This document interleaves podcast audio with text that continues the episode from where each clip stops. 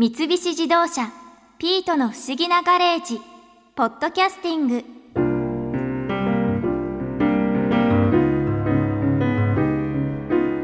アウトドアで嫌だなって思う虫といえば一番はやっぱり蚊でしょ？それから蜂。スズメバチってどうしてあんなに怖い顔してるんだろう？他にも夜明かりに大きい蚊とか集まってきてあれも嫌だけど。触るとやけどしちゃう虫がいるなんて全然知らなかった。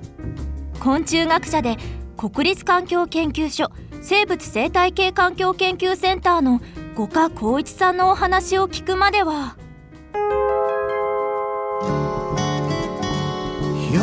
去年一昨年結構話題になってたじゃないですか、ええええもう大丈夫なんですかそれとも夏になるとまたやばいんですか実際あの今年もですね7月5日に大阪の方で見つかってこの時はあの貨物の中で見つかったんですが作業員2人がもう刺されて怪我をするということが起こっちゃってですね。まず怪我っていうのはどうなるんですか？彼らあの毒針を持ってます。でその毒がですねやっぱ特殊な昆虫の毒なんで蜂に刺される毒と同じだと思っていただきたいですね。でなおかつアレルギー体質の人の場合はアナフィラキシーショックといって全身症状が出る場合があります要はもう呼吸困難になっちゃったりして放置すると死んでしまう恐れがあるんですね。でこれも本当に人によって体質によるしあと刺されてるうちにどんどんその抗体ができちゃってアレルギー体質になるというケースもあるのでだそういった意味では非常に危険なアリではあるんですね。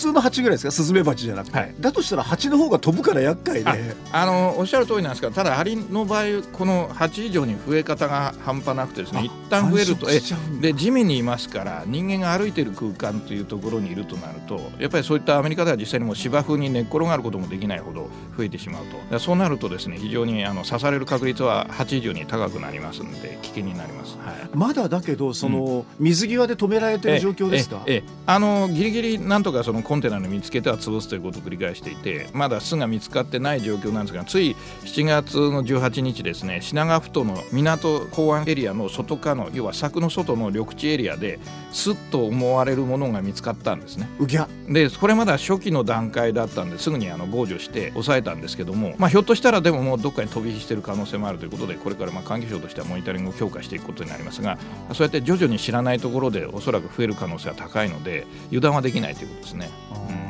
はい。あとなんかうん。その例えばね蚊に刺されやすい人と刺されにくい人の体質っていうのがあってなんか例えばじいさんよりは若いやつはい。が体温が高くてはい活発的なやつがええ。刺されるとええ。かそれやっぱこいつじじいだからやめとこうとか見てるわけじゃないですよ。蚊がまずその獲物を探知する一番のそのメルクマールはいわゆる呼気ですね。二酸化炭素濃度とされているんですねで二酸化炭素がそこ濃度が高いところに動物がいると彼らは認知して寄ってきます。だから若い人の方が多分呼吸量が高ければ当然二酸化炭素もたくさん出します。でそれでさらに近づいて彼らが獲物を特定するのには汗の匂いとかあとは体温ですよね。そういったものをもう複合的に彼らは探知してそこで狙ってやってくると。あのそこまで目は良くないので。考えてみたら夜中に。そうです。夜に真っ暗の時でも彼らへ襲ってくるわけですよむしろもう夜行性ですから彼らは。はい。そうかそうか。ええ。え男性女性とかありますか？いやそれもね大きな優位差はないですねやっぱり女性でも刺されやすい人は刺されやすいですしでそういった部分についてそういった指向性の違いというのはいろいろ研究もされていて最近話題になったのが足の裏の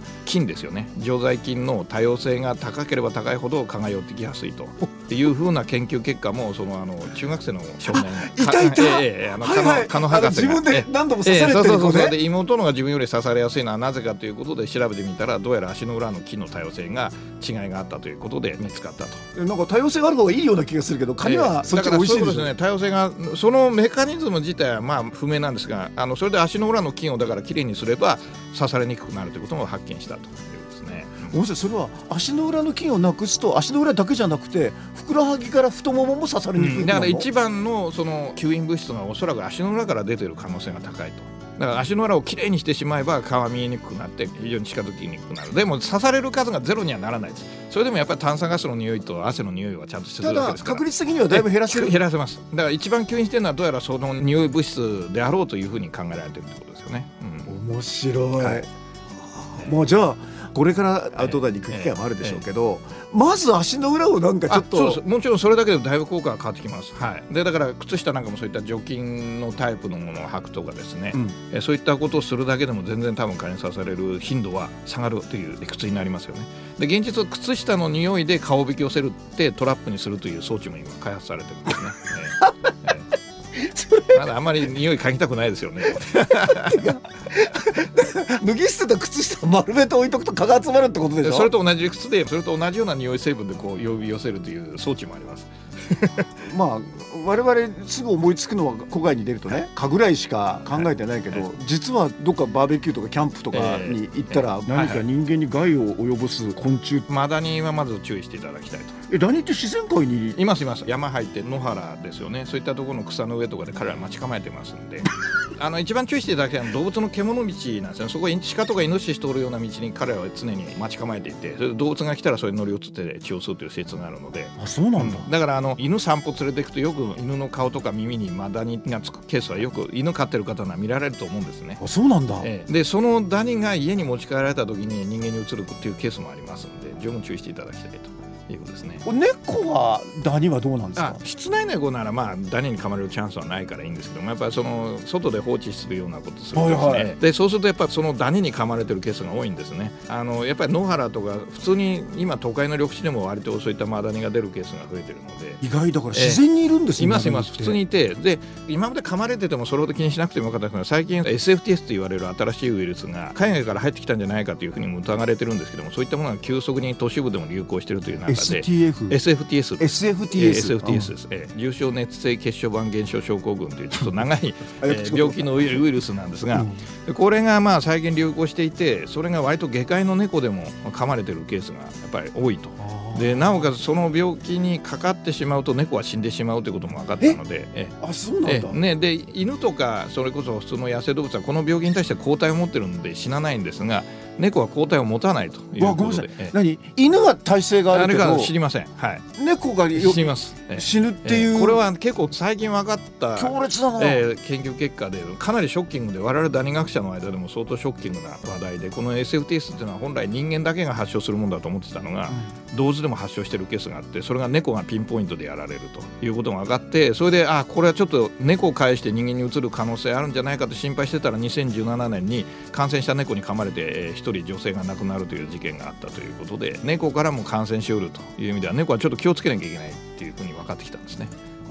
あんまりむやみにだから外に行っても帰ってくるから野放図に、えー。でもまあそれのケースだとこういった病気になるケースが今の時代はあるということは忘れないでいただきたいというますし逆に街にいる猫で飼い主がわからない猫に関してはあまりむやみに触らない方が安全だとだからもうとにかく環境が今ものすごい勢いでこうグローバル化とまあそれこそ温暖化も含めて、ね、変わってきてる中で予想もしてなかったような病気や害虫が発生するというケースが出てると。あと最近ですとあのニュースで話題になったのはヒラズ原生っていう昆虫がいるんですが。米津玄師じゃない こんな虫なんですけどねこの赤いクワガタみたいな格好してるかっこいい虫なんですけどこれもともと希少種で34 34センチ。ぐらいしかこんな綺麗な真っ赤ですね宝石みたいですねええちょっと。かっこいいんですよ、指輪にしたいぐらい、えーで希少種なんです。本当にめったに見れない幻の虫なんですがこれが最近関西の方でどうやら増えてるらしくて。で何かその人間に害があるんでか？ですこれ珍しいからと思ってまず触っちゃうと体液を出すんですね。その体液の中に毒物が入っていてやけどを起こすような物質がやけどしちゃう。ええ。ええあの要はもう皮膚がかぶれると。だからそういったのを知らずに触っちゃうとかぶれちゃうしその思わずそれで目こすったりするとまあ失明までいかなくてもやっぱり目が非常に重症危険性があるという意味では十分注意していただきたいと。もう名前平津玄師平塚先生まだかっこいい名前なんなんですけどね。でこんな名字と名前が まあ頭が平たくていろいろそういう名前ネーミングの由来はあるみたいですけど僕もこれつい最近そういったものが増えてるというのを知って調べたんで ああこんな虫が今まではねなんか四国とか九州限定だったのが最近。何の仲間ですかそれ。あ土半苗半苗の仲間ですね。土半苗聞いたことあるなうん。ええまあ、大きなくくりでは甲虫目ですからコガネムシとかクワガタと同じ仲間の、ええうん。あの硬い虫の中の土半苗っていう,、うん。そうグループに属してる虫なんですね。で、まあ、本当珍しい虫なんですよ、うん。ただ最近ちょっと近畿で割と見かけるようになったということで思わず知らずに触ると危険だということであの注意を今促しているというところですねあとはまあ虫で注意していただきたいのはトコジラミっていう、えトコジラミ？南京虫です、えーバタバタ昔よく聞ええきましたよね、そうなんです。あの割と公衆衛生が良くなかった時代には普通にいたんですね、うん。家庭にも。でまあその後殺虫剤も開発されて公衆衛生も良くなったということで。ミなんですかいやいやカメムシの仲間カメムシの仲間。あじゃあ吸血カメムシです。ええ昆虫です。まあ吸血カメムシ？吸血カメムシです。で噛まれるともうこれはもうその唾液でかぶれてものすごく痒いんですよ。もあう痒さではもう多分トップクラスと言われていて。えで一時姿消してたんですけどもまたあの世界中で発生が始まっていて薬剤が効かない系統が進化し始めていて耐性ができ耐性ができてるんですね。抵抗性系統が今都市部を中心に増えつつあって実は日本でも結構発生してるんですけども病院であったりとかあるいはホテルなんかで発生するとまあ基本的にやっぱそういうところは公表しないので公表しないうちに駆除してしまうということで結構発生はしてるみたいなんですね。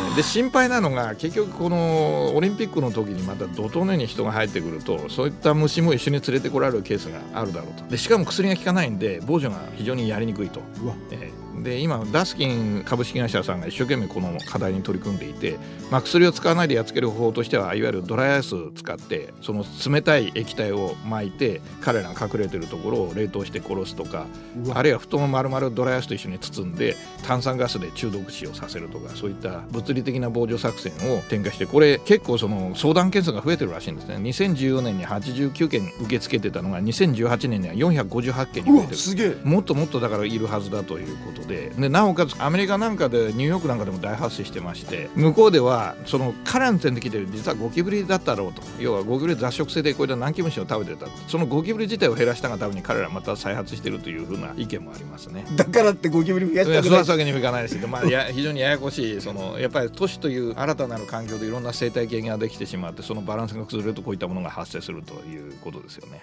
うん。ピート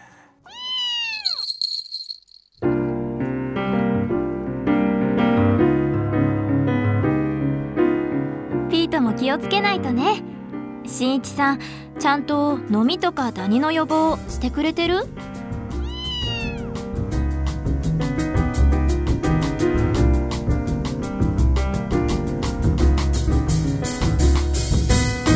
三菱自動車ピートの不思議なガレージポッドキャスティング。このお話は Drive your Ambition 三菱自動車がお送りしました。